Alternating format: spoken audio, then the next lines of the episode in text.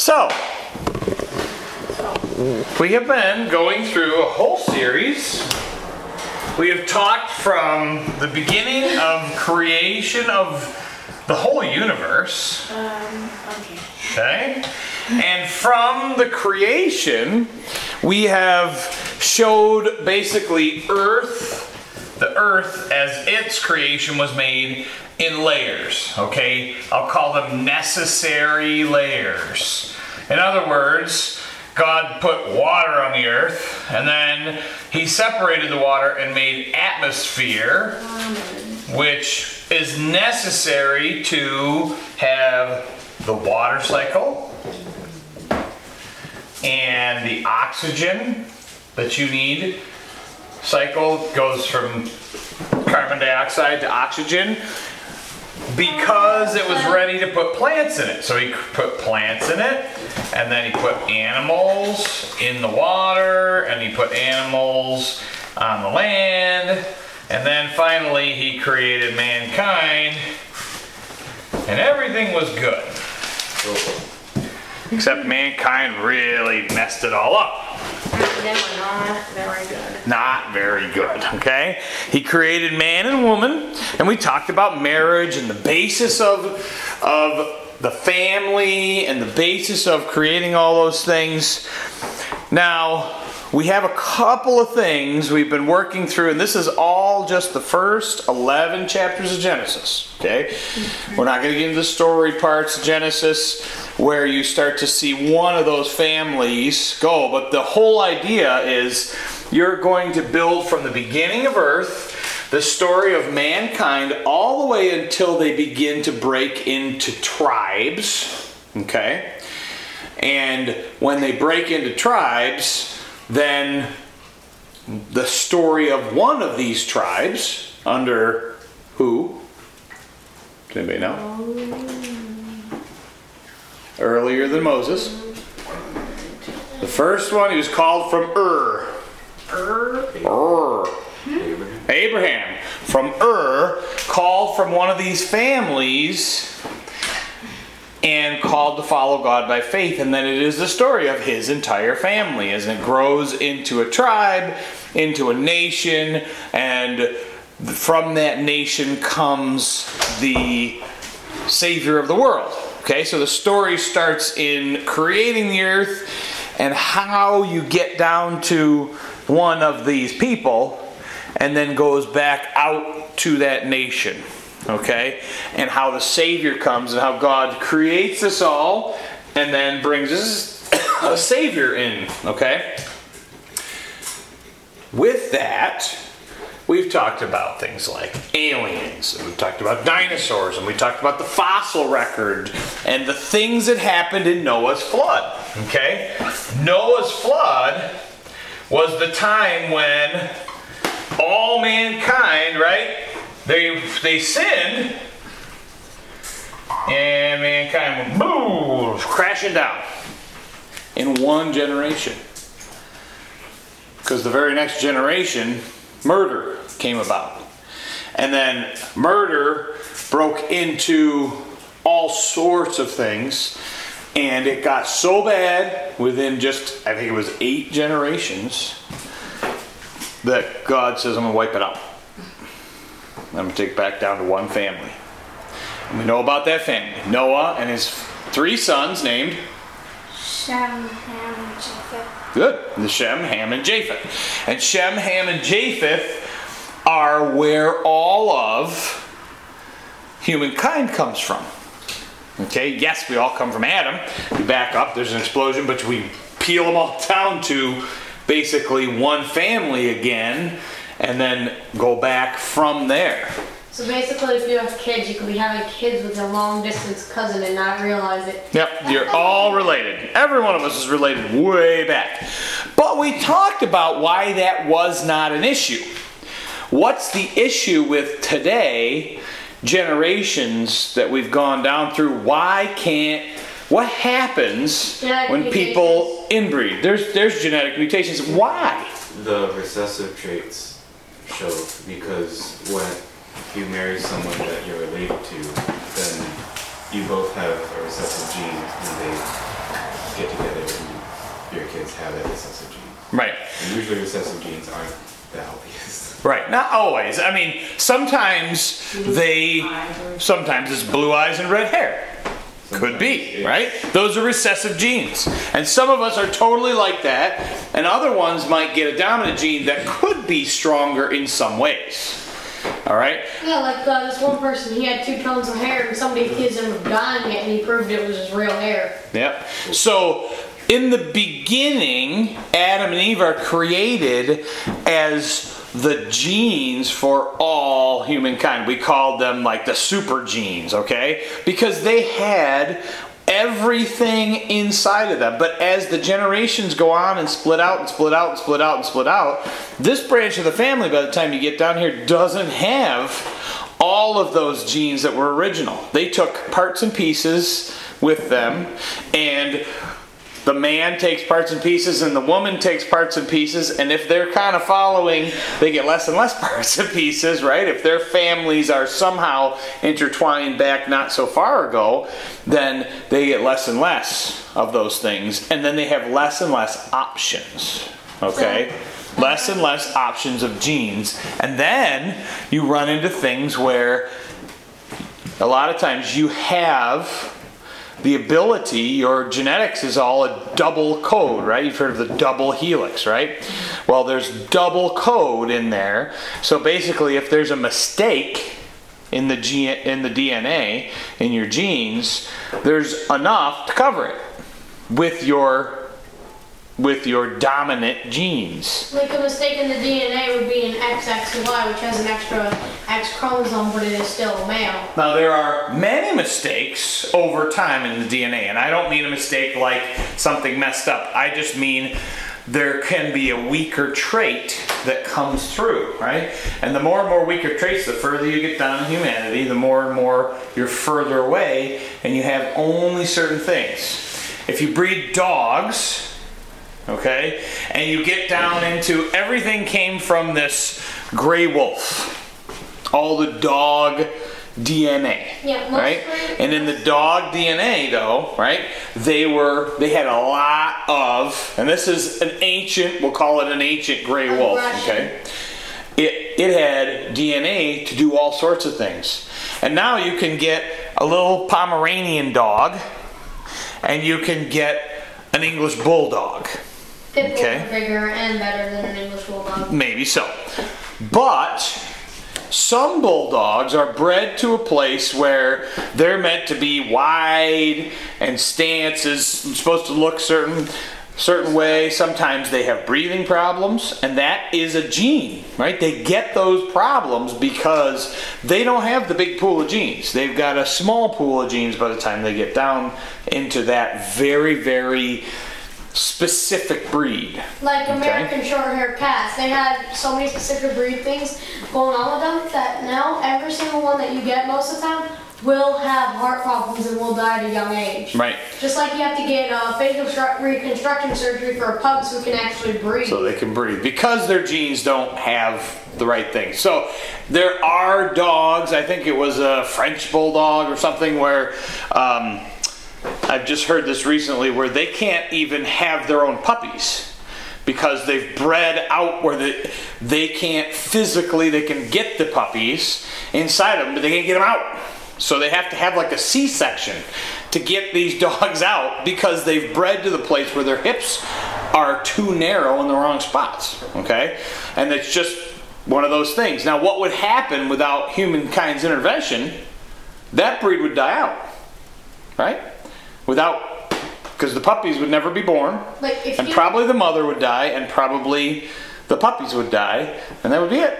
If humankind never intervention, that species wouldn't have existed to begin with. maybe so. Probably because it was specifically bred to try to put certain traits with one another. They liked this so they started breeding this type of dog together with these okay? So you get the idea. Now that happens all along and it's going to continue to happen okay, after the flood. Now, we talked about the flood, we talked about sin of mankind and how rough it was before the flood. And Jesus talked about that being as it was in the days of Noah, so Noah, so shall it be in the end, right? They'll be living, eating and drinking and marrying and giving in marriage. They're going to have parties and everything till the last day and never know that God has said the end is coming or never care. Okay? And that's what we find around all the people about, around Noah. People never cared. They don't care. So the generations you live in in the future, as we get further and further towards the end time, There's less and less Christians. and people don't care, right? People don't care about Or about God. They might be, and because of that, it is our task to live, to talk to people in such a way that they can learn about God. That's the idea, is that they can learn about God from you and from how you act. And then if they are interested in that, they might even ask you a question. Maybe. Maybe not. Okay? If I ever have kids, the first thing I'm doing is bringing them to church. Well, that is a great thing for you to do. All right? So, we've gotten all through there. And now, somewhere in there, this big crazy thing happened called the Ice Age. All right? The Ice Age. And that is not the movie, okay?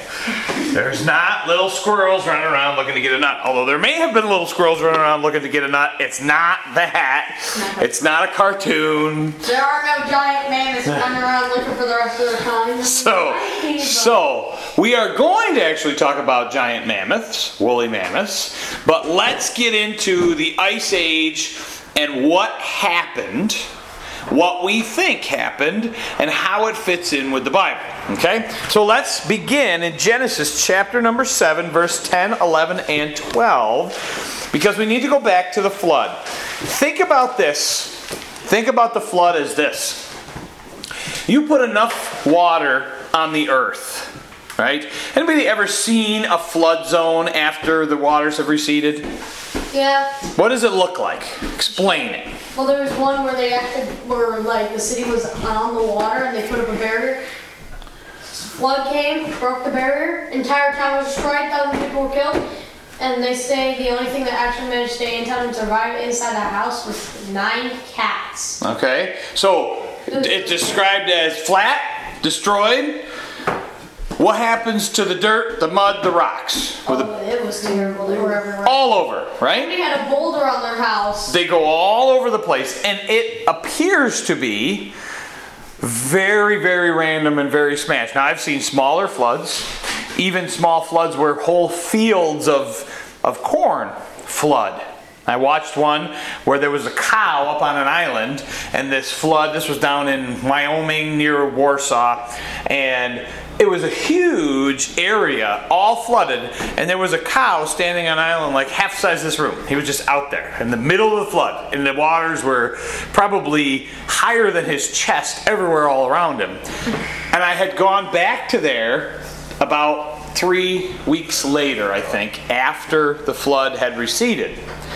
And everything was covered in dirt. The corn was covered in dirt, mud everywhere, stuff. You could see the damage from that little flood, only a few feet of water.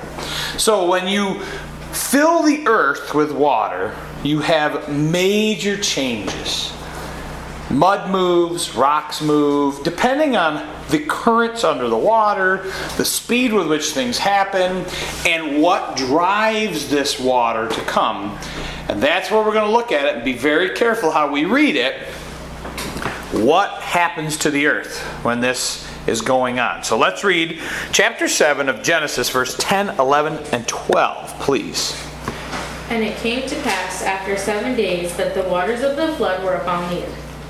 In the six hundredth year of Noah's life, in the second month, the seventeenth day of the month, the same day were all the foundations of the great deep broken up, and the windows of heaven were opened. And the rain was upon the earth forty days and forty nights. Okay, so we have seven days. It rains solid. Okay, and then of course it rains. In the end, it rains for 40 days and 40 nights. But there was a day, and it tells you the exact day, right? The 17th day of the second month. of the 600th year of Noah's life. Okay? On that day, something happened. What was it that happened? Fountains of the deep. Did what? The fountains of the deep Open broke up. broke up. They, it- they were broken up. into the air. So if you if you look actually at the Hebrew word, it basically that word broken up means ripped open, torn open. Okay? In one day, not only had it been raining for seven days, right? Mm-hmm, flood waters rising, rising, rising, and all of a sudden something opens up the fountains of the deep. Okay? So yes, I know that Jacob talked a little about the, the water way under the earth. Mm-hmm. But something happens to crack open the earth. And what is that? An earthquake. An earthquake or Shifting tectonic plates. Tectonic plate movement, volcano, something from underneath, right? And what happens when a volcano goes?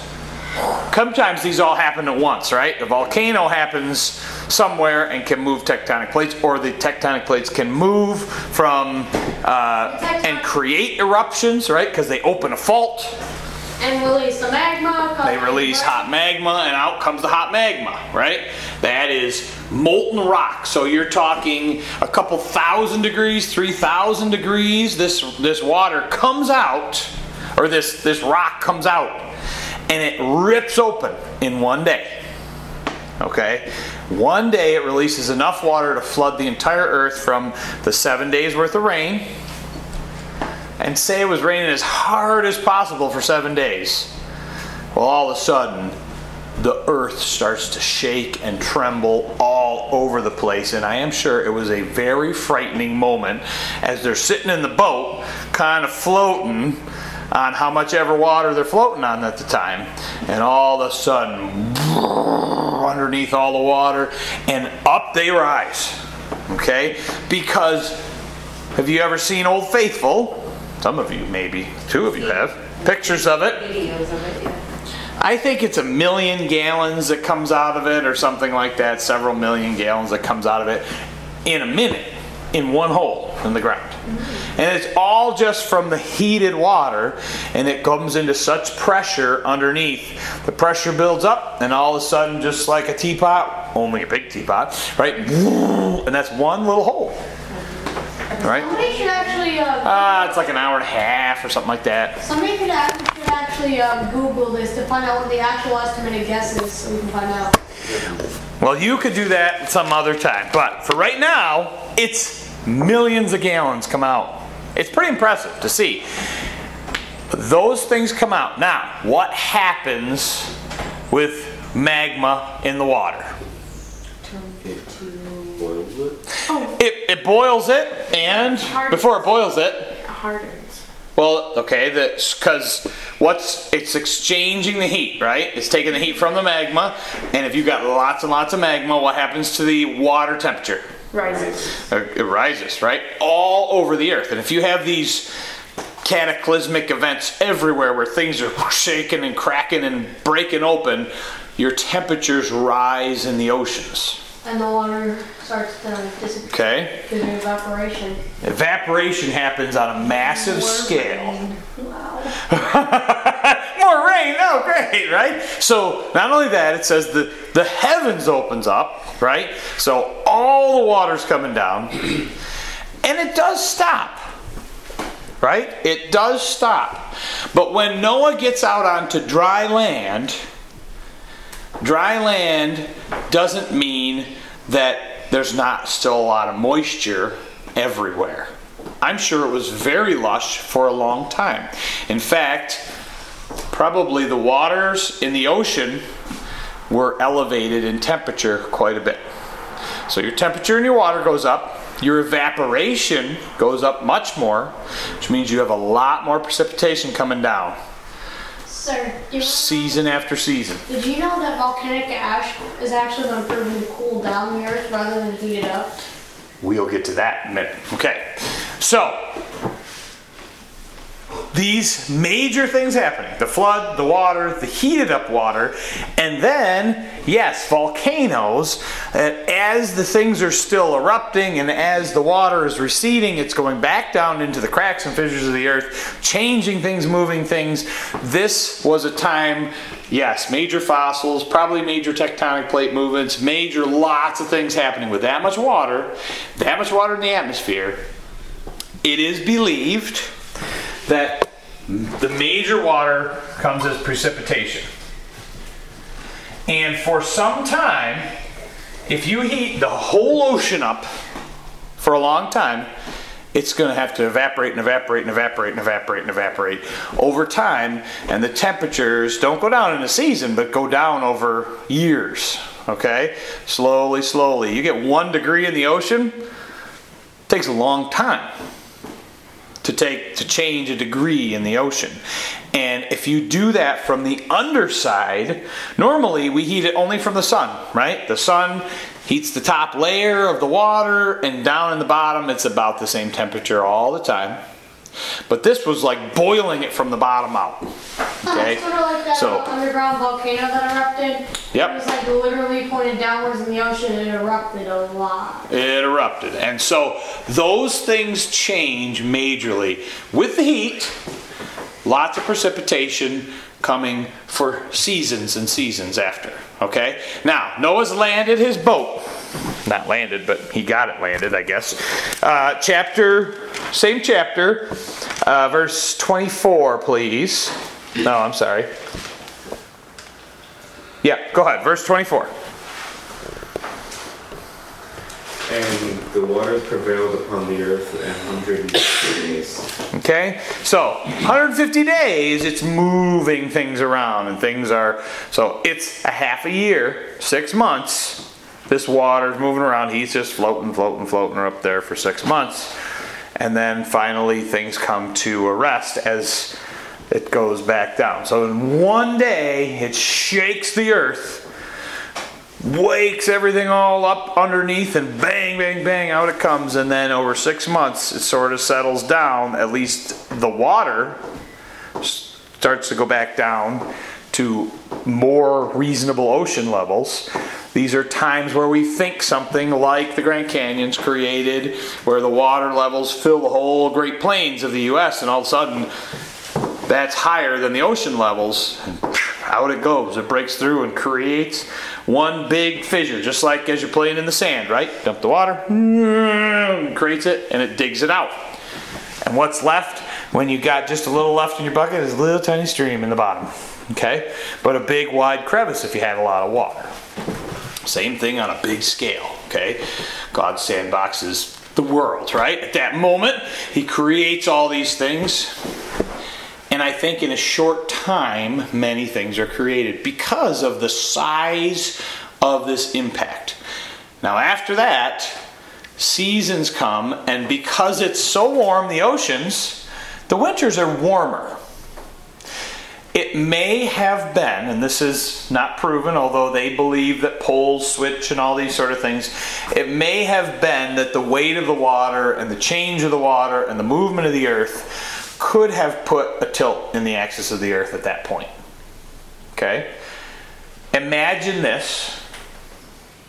Imagine the earth being totally upright.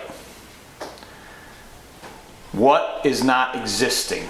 Winter Winter. or Or summer could not be existing. We'd be stuck in an eternal winter. Well, no, it or would be because the the sun would be even across the the north and south. north and south, so you would have the same like season pattern from from the pole to pole. Right. You would get colder as you get more indirect towards the poles. But you wouldn't have that whole, the whole like where the further north you go, the days like your days are longer. Because Right. There's no, I mean, and then shorter And then in the other season shorter. right so you have the the point where everything is evenly basically you just want to live at a different temperature you go a little more north and it's just a little bit cooler a little bit cooler a little bit cooler people at the center of the equator who are usually boiling up most of the time. well they're not though the center of the equator like a person. somebody like what's it the, on the Philippines or something. If you go to the other side of the world, it's not a hundred every day. What about It's like eighty every day. And what about Ecuador, which has been known to be on the tremor line and get multiple earthquakes on a daily basis? Well, yes, those things are certainly under the earth. We know that there are major things that happen there. But imagine that, and all of a sudden, if the earth tilts, we begin to see seasons. We see rain that we never saw before, before Noah's flood. It said dude from from the earth, which is not really up from the earth, but it landed it, it condensed all over, right? Every day, the dew was heavy enough, condensed all over, and kept everything wet. It kept everything wet every morning, burned off in the during the day. Everything kept very moist and wet, and it was perfect amount. It wasn't long dry seasons and that big heavy rains. Okay, so it took that nice paradise, we'll call it, and it put in harsh seasons and extremes. But it took a little bit to get there because we have this great big warm ocean. So the big warm ocean says, I need to, and as the, the earth is tilted a little, I need to take in that the cold air that I'm having now to cool myself down over time. So I'm giving it off, and it makes a little bit warmer winters and a little bit cooler summers for many seasons. Warm winters are when you get lots of snow. Okay, I'm not talking about 60 degree winters, I'm talking about 30 degree winters. It's just 30 all the time. And the snow is constantly, you have lots of moisture in the air. Lots of snow, lots of snow, lots of ice, lots of snow, lots of ice. And this is where they think that it built up because it was never super cold and dry, like we see, it was actually cold and wet. So the cold and wet kept building and melting together, and compressing and building and melting together, and compressing until in certain areas of the globe it built huge glaciers. Okay? Now the glaciers are that they're layers of ice. And the pressure that they're under packs and becomes ice. We have under our driveway in the wintertime, we have long winters come and it melts just a little bit in the sun and it refreezes. And it melts a little and it freezes underneath. And if I don't plow it right down to the stones, it's the iciest, hardest thing at the very end of my driveway every single year till enough heat comes to melt it out. It's exactly what the glaciers did. It never got quite warm enough to melt it all out, and never got quite cool enough to make it where it was dry. So it just kept building and building and building and building and building till these massive layers of ice built up. Okay? It can happen in a short time. And this is where they found a plane that landed in World War II. They found, they landed it up in Iceland, I think. And in Iceland, they abandoned the plane, two planes actually. They abandoned those planes and they came in and saved the pilots because they were going to run out of fuel. This was during World War II. They went back, I think it was after 2000 or so, and they went back to recover those planes because they figured out where they were. From 1945 or 44 or whatever happened till 2000, which is 50 plus years, they were buried under 250 feet of snow. Hard packed snow. Because they got layers and layers and layers and layers and layers. 250 feet. That's a lot of snow. They had to tunnel down through it and pull. They were able to take one of those fighter planes out piece by piece up the tunnel. 250 foot tunnel. I mean, that's two and a half times the steeple. That's how much snow. Imagine how many people that would have taken. It took a lot to do it and get it out. So, what I'm telling you is things in extreme climates can happen over short times. So, we'll say over the lifetime of Noah, the next couple hundred years after the flood, things may be changing significantly. Remember, he's just gone through a flood, and now temperatures are changing. It might be getting colder in places. It might be getting extreme heat. All of a sudden, it's and it's getting drier from the wet. It's snowing. It's snowing. It's snowing. So you see evidence, and it's all throughout. And I'm terrible doing Asia. Okay, here's here's Imagine Africa. a That's person nice, who's right? never seen snow or ice in their life sees it for the first time.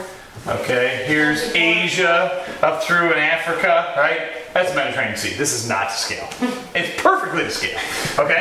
So It looks like a little mess. as you're up more north, the ice begins to grow in big areas down there.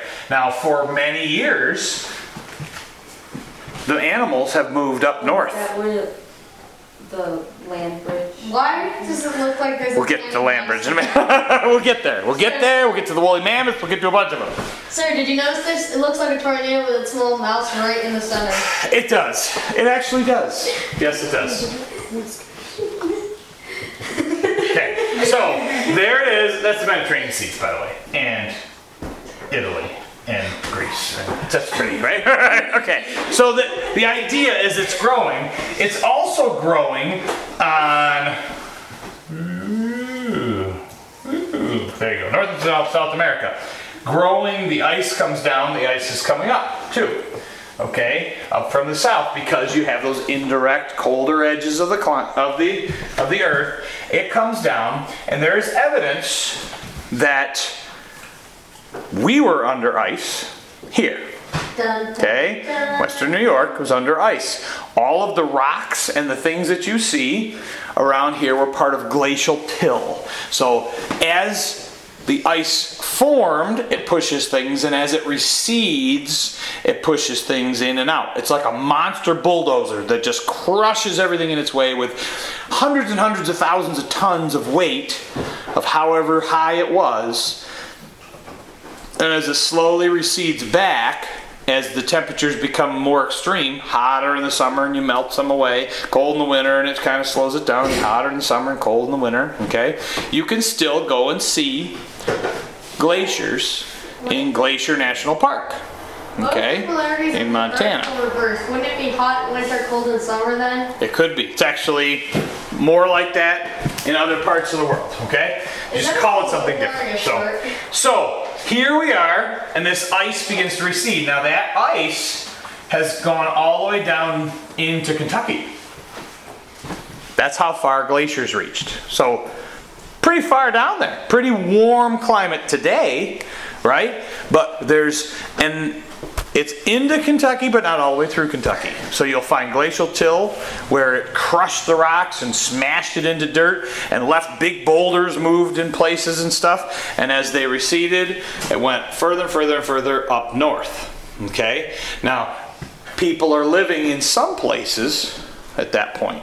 But this is a major change, another major change that creates these things. Still, it seems to be that what happened to blow that water out during the flood took a long time to settle down.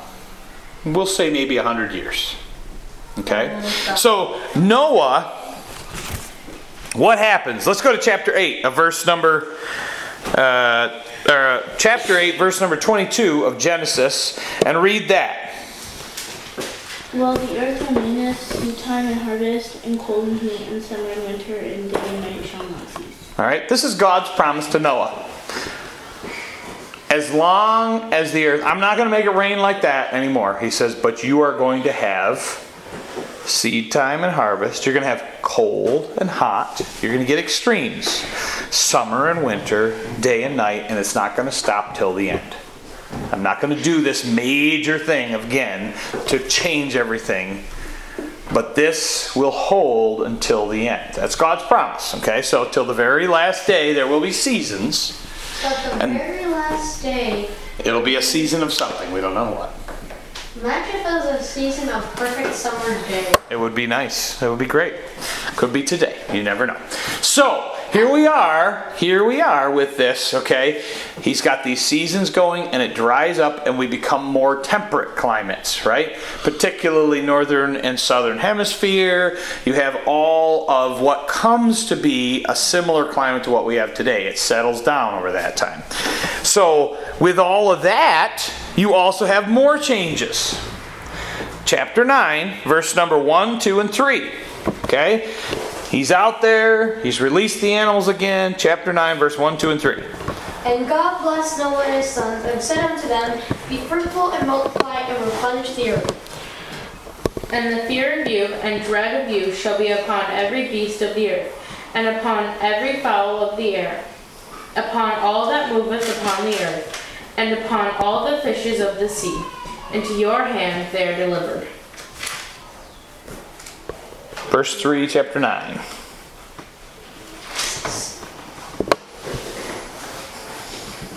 Every moving thing that liveth shall be meat for you, even as the green herb have I given you all things. Okay, so some, some major things happen. God creates a fear in animals. So that means before the flood, animals were not afraid of mankind. They would interact. They wouldn't see you and duck and run, okay? They would interact and live their life. Now, you have to go and specifically hide if you want to see things. And if you want to see animals in particular that are very fearful of mankind, things like a mink or something, where typically they, they're very um, loners and they're off in woods and tucked away in little places where you can't see them very often. You really have to pay attention. What if you leave a piece of food that they really like sitting out? You might you might get them okay? But you have to be patient about it and you have to not sit there by the food and play a song okay? They're not going to come up there while you're singing a song okay? Because they have a fear of you. But also at this time god says okay now you eat animals all right? So it's a change. God's intention originally was not to eat animals. This is probably Okay. why most animals went extinct. And eventually animals started eating more of each other, causing the extinction of the rare golden Well- There are only five left of in the entire world. maybe some of that happened. But at the same time, okay, other major things were happening in this cold place. All right? Place where the ice is beginning. So, Job chapter 37. Now, Job in history, we're going to go to Job chapter 37. Job in history is it's just before Psalms. Okay. Job in history is placed between Noah and Moses. Okay? So probably closer to Noah. Chapter number 37. Job chapter 37. Now, these are mentions during Job's lifetime of a lot of things that God is doing at the time. All right? He specifically mentions ice a couple times. All right? We're going to look at it. You make your choice whether you think this is glaciers or not. Some people think so, some people don't. But here it is. Chapter 37, verse number 10. By the breath of God, frost is given, and by the breath of the waters is straightened. Okay, the then there's a, the breath, as in blow, right? And then the breath. breadth is the broadness of the waters. The waters are straightened. What does that mean? Ice. Why are they not waving? Here. They're frozen, right? So God blows on these waters, they're frozen, okay? So he's seeing massive, wide expanses of ice. Chapter 38, verse 29 and 30, as he continues to talk about ice. 29 and 30. Out of whose womb came the ice, and the hoary frost of heaven he hath gendered. The waters are hid as with a stone, and the face of the deep is frozen. All right? So, God says, if you're so smart, Job, where'd this ice come from? right? And how much ice? Is he talking about little? There's other places where he talks about snowflakes in here, okay? And that's not one I'm reading, but this one specifically says the waters are hid as with a stone. So it's like the top of them is a stone. Like what used to be you thought was water is like it's rock hard. You've all seen ice. That's not that's not hard to understand. But the face of the deep is frozen. Basically, Okay. like the water, like the direct top of it, and you can't really tell if it is or not until you walk, goes in for a swim. They hit their head. Deep ice. He's seeing deep and large bites of ice. Now, if you're getting lots of snow and you're getting lots of cold, colder as it goes, and you're building up ice, is this part of the glaciers? We don't know. Maybe. How far did the glaciers come down? There, they came down quite a ways to get nearer. Now, where exactly does he live? Did the glaciers hit that? Maybe. Did he travel any up north? Maybe. Okay, if it didn't come to where he lived. But he certainly saw large frozen water because God questioned him on it. And he saw, which is not what you would think of in the Middle East, right? Frozen water is not very often to happen. Even if they, by freak, got a snowstorm, huge bodies of frozen water is not typical. Maybe cold, but not frozen. Okay? So, this is a time where there is great ice. It grows, it keeps growing, large pieces of ice, several intense extremes that happen. And you see what that comes out to be. So, you decide whether you think that's ice or not in Job. Those are two times in that time frame that's mentioned. All right. Now, up here are big woolly mammoths.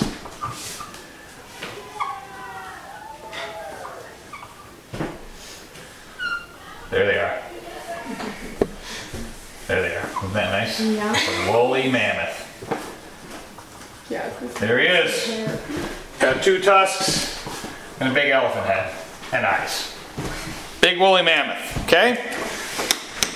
It looks like a triceratops. So, that's a perfect woolly mammoth. Have you ever seen one before?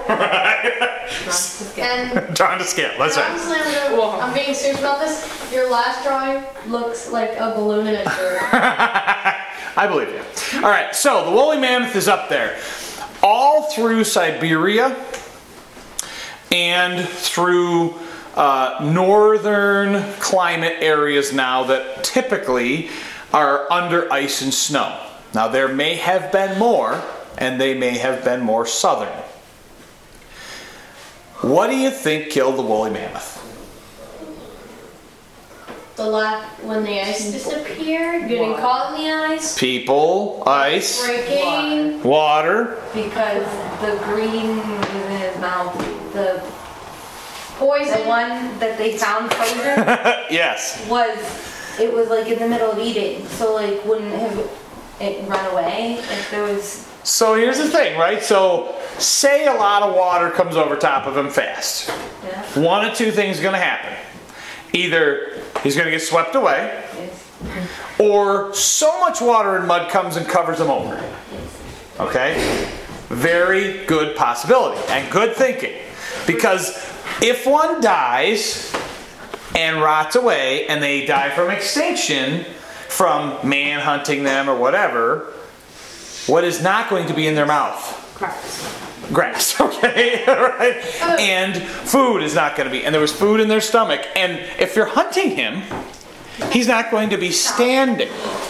So that's one critical thing. They have found several woolly mammoths, some very recently, like in the last year or two. They found them in Siberia. A guy was digging up in Siberia into the permafrost, okay, which is the spot in, of ice that never melts okay? Because it has been cold there for a very long time.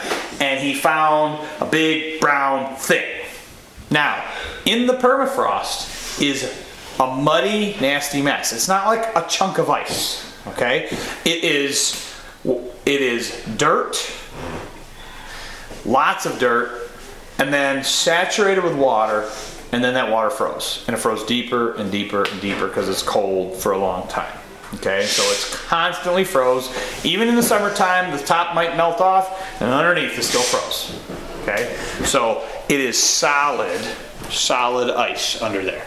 So he dug up this woolly mammoth. A jackhammer. They took him out. He was standing up, and they have found several like this. Standing up, food in his mouth, okay, food in his stomach, hair, skin, everything intact. Some had broken legs. Hmm. Should they get a DNA replicator? See if they can remake it? I I don't know. I don't know. to me, And if that's the you- thing. If they can, I don't know. And and uh, it'd be cool, I guess. But I don't know if that's. Used to examine the DNA and thus see how, what pieces of DNA and bits they may need to actually remake one.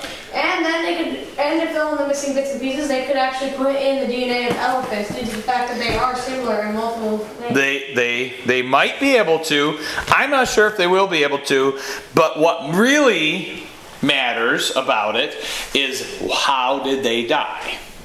It was clear Okay. that something attacked it while it was eating, enough to crush its legs, and it will probably One leg broken on some of them. which could have been a flood due to the The fact of rock water pressure. hit its leg in the water that was moving. Here's the crazy thing. Here's the crazy thing that they Could have think been now water happened. pressure. they think that there was a at least one if not some ma- several major storm events whether they came from a volcano or like a sandstorm it blew in so fast that it covered them over and as they tried to get out they actually broke a leg If they're trying to get out, they wouldn't keep the grass in the house, right?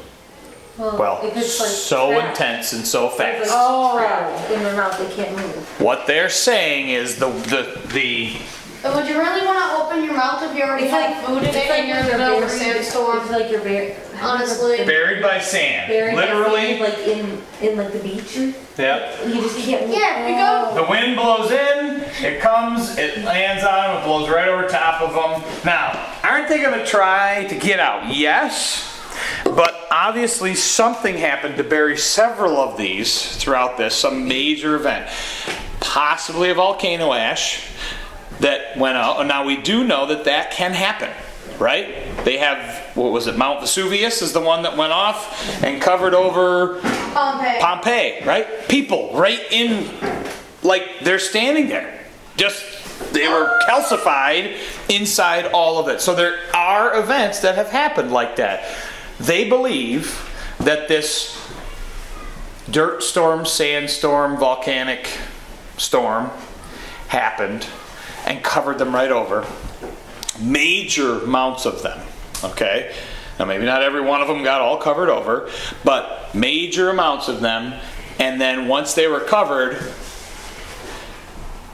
water came, permeated it, and as the temperature went down, If it froze. sandstorm or thunderstorm, wouldn't there be markings of sand left on the body if they There were are. intact? There are. There are markings. They're buried in dirt. These things are buried in dirt that is frozen, permafrost. It is possible that the water could have rifled up the dirt. It could have, it could have, and but typically it would have to have just dumped on top, like that. And and if it happened during the flood, but here's the thing, here's the thing that they say: all of the northern area, they believe, all the way through Siberia, was a grassland, like a at least temperate grassland, where the woolly mammoths live. Okay, they found in its mouth grasses that only live in warmer climates, and they found like a like a buttercup that doesn't exist anymore. Okay, but it needs a reasonably warm climate. So there have been major changes They up could there. remake that flower artificially if they tried hard Maybe they could. Maybe they could. All right. So here's that happened. That's what we know about them. They didn't necessarily die out from extinction, too cold. I mean, think about it. They're a woolly mammoth, They're covered in right? I could see where an elephant dies out because it's too cold. But is covered in some of their fur they found on them is as long as 18 inches long. I mean, that's a that's a lot of fur. That's something, right? That's like those yaks that live up north with just like a big buff ball, right, over top of them. They're all covered in fur because they're meant to be able to take temperate climates. Right? So evidence that these are standing, multiple of them. Now, did other, were they living throughout down into southern areas? Likely. Were they where they want to be comfortable? Probably. If they're covered in fur, they're probably not going to be in the hotter areas. They're probably going up north where there are more grasslands and cooler nights, cooler days. Okay? So they're living up there, so major amounts of them may have been lost with that. Maybe some of them lived and were hunted out after that, but the major amounts of them seem like a huge cataclysmic event took them out. We also know one was found locally here. All right? Have you ever seen the skull of it in? If you go into um, Letchworth State Park, okay, there is a head of a woolly mammoth, a skull of a woolly mammoth in there that was found right around the park area. Okay, so Shouldn't they donate that to a museum? it is a museum. Oh. It is a museum, right? it is. Okay, and you can go see it because it's in a museum. Right? I'm not allowed to leave the house. Oh, well, if you go to Letchworth Park, there's a museum there and you can go see it. So understand there probably were some throughout the planet. Okay? Bunches of them throughout the planet. And we see this major change and we see things begin to die out because of extreme climates at times. Because the flood and a major change that happens.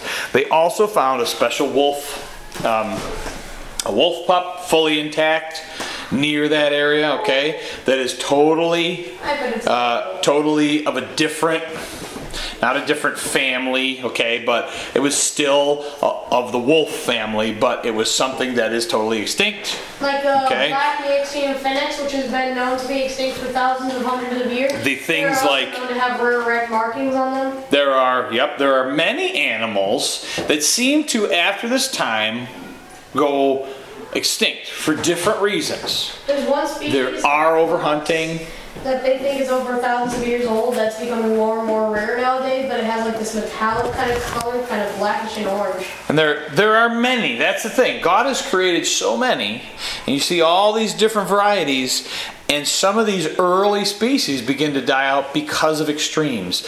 And ultimately, why are they dying? Because of mankind, right? Mankind, his sin, brought about this cataclysmic change, this catastrophic change to the earth, which changed major things and set in the seasons and the things that we see, but it's a much more limited world as time goes on.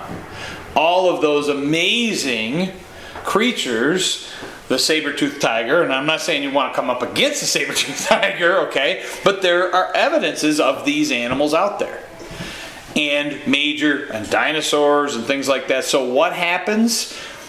Very likely we see this major change happen and and these species though they were brought back from the ark as they bred and spread they went to places where they couldn't sustain or they went and they were there for 50 years and then all of a sudden it couldn't sustain. I want you to think about this for just a moment. This is a simple math thing. We're going to talk about deer. How many deer do you need to make a baby? Two. Got it. So you have two deer coming out of the ark. Do you know how many deer is typical? How many fawns do they typically have? There is usually six fawns and one buck. Two usually. A typical birth for, for a white-tailed deer is two fawns. Now they can have three, or they can have one, and sometimes they could probably have more. Where I live, it's more common for them to have at least four. Two. It's not even that far from here. Like Other than, one each like year? most of the times when I see them, they're- they usually have Two every year. four kids. Yeah. when I see them. Well, you could, and th- I'm not saying they couldn't, but typically in the wild is two deer. So we'll just do that for the sake of argument. So how many deer do you have after one year? Two, two or four. Four. How many deer do you have? Eight, nine, ten. Eight. Oh, eight. Okay? Because you can, die. and then 16 and 32. Keep going. Sixty-four. 28. You're supposed to tell me them. Five, um, six, seven, two, oh. Around, around the ten All right. you. So here we are. This is the first year. Two, three, four, five, six, seven, eight, nine, ten years. Two thousand and forty-eight? From two deer. In 10 years. Okay? Mm-hmm. With a normal birth pattern. Two deer a year. In 10 years, they've gone from two to 2,000. Okay? So, it is not, and that's just a standard, right? That's why we have. Like one deer can have two thousand babies. Wait, Well, no. No. They had two, and then they have two more. How long does a deer live? Oh, I Like- okay. They 10 live- years ish at the most. I thought you meant Most like. deer live ten to twelve years unless being hunted and killed around the time they are younger. Okay? So we'll say they live 10 years. And in 10 years, those two deer came out to about 2,000 deer. Okay? Maybe some of them have one, maybe some of them have three, maybe God says, hey, you have four. I don't know, okay? But even if you just go with two every year, that's what happens. So to say, well, how, humans couldn't have populated the earth that fast. Now, humans aren't going to necessarily have a baby every year, but they can. They could. They could. Are you kidding me? Humans So in 10 years, there could be 2,000 humans, which is a lot of kids, right? And they're not all from the original two, but they are all from the original two, right? They don't have 2,000 kids, but their kids have kids, have kids, have kids, have kids, okay? And now these humans take, they don't, they don't breed every year. Could you Okay. imagine if humans did? Okay, you're selected to breed with this Right. person. Have a baby. So I want you to know in Noah's last 150 years he lived after the flood, there's a lot of animals. Okay, when God says, be fruitful and multiply, he doesn't say, "Ah, I'm going to be stingy with this. Go out and populate the earth. So what you have is a migration of animals out. Finding the perfect climate for them. Keep moving, right? Question, They keep moving because now they're hunted too. Would uh, crocodiles, due to the fact that they're used to uh, more fresh water rather than salt water, would alligators or crocodiles have been on the boat?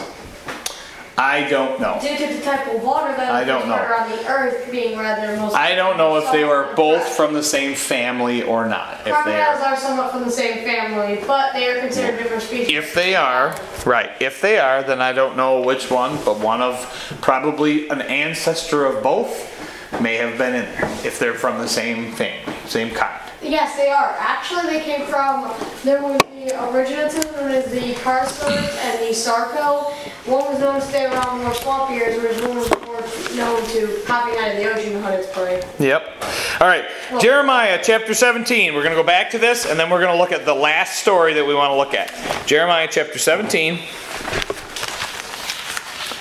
Because here we are, and we talked about the Ice Age, and we talked about how things can happen. We talked about Noah, we talked about seasons, we talked about um, how they were animals were hunted afterwards and eaten afterwards, and how they were not before the flood, and how they brought uh, fear. God brought fear into the animals. Jer- Jeremiah chapter 17, verse number 9.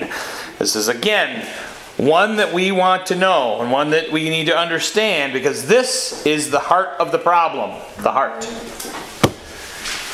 Who's ever? Verse 9.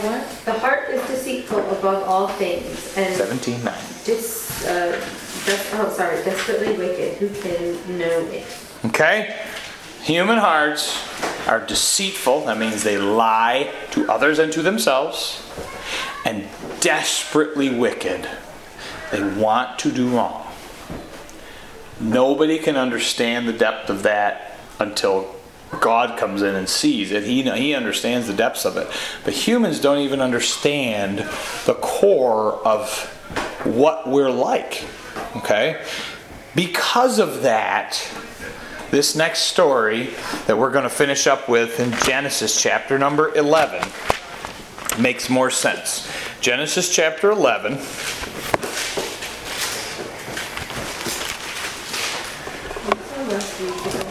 I think so.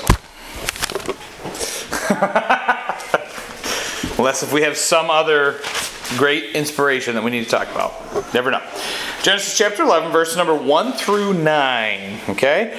And the whole earth was of one language and one speech. And it came to pass as they journeyed from the east that they found a plain in the in the land of Shinar, Shinar. Shinar, and they dwelt there. And they said one to another, Go to, let us make brick and burn them thoroughly. And they had brick for stone, and slime had they for mortar. Mortar. Yep. And they said, Go let us build a city and a tower, whose top may reach unto heaven, and let us make a name, lest we be scattered abroad upon the face of the whole earth. And the Lord came down to see the city and the tower which the children of men built. And the Lord said, Behold, the people is one, and they have all one language. And this they begin to do, and now nothing will be restrained from them, which they have imagined to do. Go to, let us go down there, confound their language, that they may not understand one another's speech. So the Lord scattered them abroad from thence upon the face of all the earth, and they left off to build the city.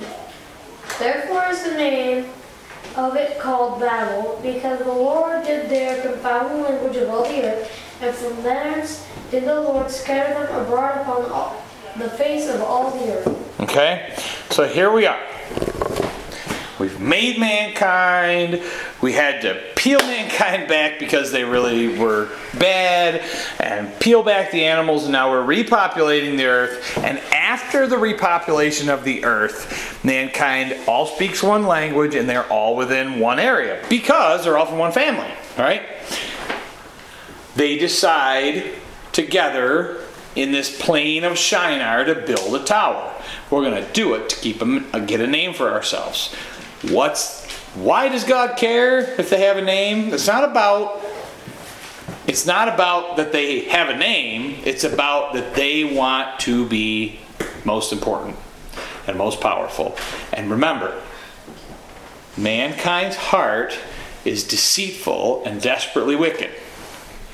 And so God comes down and looks at the city. It says he walks in the city and looks. Now, who is this? God coming in the form of a man, we think. Doesn't specifically say. But it's typically Jesus coming down. We see him in many different ways. He wrestles with Jacob, right? And he shows up with Abraham, and he is uh, he shows up with uh, Joshua before his battle, and again and again he begins to show up. So he is there, right? He's in the fiery furnace with Shadrach, Meshach, and Abednego. He shows up and he walks amongst these this tower, and this thing must have been impressive, right? Huge and impressive. How did you even build it? There were How? so many people, Well, and they had the materials as well as the strength to be able to actually lift it, brick, brick, brick, brick, brick, brick, brick. apparently. But think about If this. they could do all that they had imagined. It's a shame humans have become so So- lazy. They have the, they could communicate with each other and they had the, the brain power and Right. the, the stamina and strength to be able to do it. So God gave them all different languages to stop or hinder the evil. Right. So he's hindering the growth of evil. He's not saying, I don't want you to build a tower. It's not about a tower. It's about how they wanted to get to heaven. They wanted to be most important. They wanted to be like God, right? Isn't that Adam and Eve's problem in the beginning when they ate the fruit? And wasn't that Satan's problem in the beginning? The same thing comes through. And God says, I have to, I have promised not to destroy this world again. by a flood. So I have to limit these people. And so from What? here, he spreads them out in languages. This is God's idea. What's he gonna do if everybody starts studying and learns all each other's languages and starts building a tower again? Well, right then and there, he knew also man's heart was deceitful and desperately wicked, and they were going to be frustrated and angry with each other because you're not talking my language anymore. I don't understand you, and I'm frustrated with you. what if a person said, "Wait, I So- don't understand myself anymore"? So out they go and they spread from there. And that's what god says is i'm going to spread them across the face of the earth. And you begin to see major movements of people throughout as they grow their tribes their families their cities and they spread okay? And they're spreading of course from that middle eastern area back through and they spread out to the east and they spread up to the north and they spread to the south. And then yes they get over to this spot where hey there's there's an actual connection. And we believe that there was maybe a land bridge okay to get them to this spot. Now also as a very interesting point to notice how else do we get major cities? Because we have major ancient cities that they believe to be almost as old as anything ancient they found over here in South America and Central America. Okay? Before the Incas and the Aztecs, before the Mayans, there were cities that they said they were already here when we got here as a people. These are ancient. Okay? So, how do they get here? Well, that's a long trip to go that way, and I'm sure some did. People there before the flood, so Water, changed, building those things. flood changed the geography of the earth, so maybe Maybe. continents were To connected. connect it together, and that was a, that was a really good possibility. Things were connected together. There's an actual legitimate theory about that, and they actually did this thing, and they called it Pangea. Yeah, Pangea. Yep. So here's the other thing. Think about this. They're frustrated. Their languages have been split. God says, "Go." And then he split Can they get on a boat and go to here? They could walk back then. Now, let's think about this. There was a man, a Norwegian man, of course, 1970. He had a theory that essentially the South American continent was traveled from from somewhere over here. He thought even from the Middle East. Okay? He had a theory and he said, How could they get there? So he built a boat out of reeds. Egyptian reeds called papyrus, right? He built a papyrus boat to sail on the ocean. The Ra, which of course meant the sun god. So, whatever. The first one went out, crossed all the way and got 600 miles from there and sank. Well, he must have had another boat with him because he didn't die, okay? And he went back. We just bring extra readers. He went back. Did a boat redesign, talked with some South American boat builders, some more traditional craftsmen, and they redesigned the boat, the Ra 2. They went on, on another adventure. And they crossed 4,000 miles of ocean on reeds. How long do you think it took? A long time. A month. Not a long time. 57 days. So over a month. That's barely two months. It's barely two months. They hopped on a boat made of reeds and crossed the ocean. Okay? With knowledge to build a boat and knowledge of navigation, which we know they had, they can spread wherever they want on the earth. We'll grab some reeds and make it. Boat. Enough to get over there. Okay? There is evidence in maps that are ancient maps that have mapped out Antarctica and other places well before any of the modern explorers came, like in the 1300s, 1400s, 1500s, well before that, there were maps that had basically the whole world mapped out, including eh, little nooks and crannies throughout. Okay? So these people are intelligent. God made them that way. They're bright, they're strong, they're creative, and they've they've bent on doing evil. right? And so God said, I'm going to save this race, and I'm going to do anything I need to do to save it. And so you see these spread across the earth, and you see things that they build in the Middle East, they also build in South America.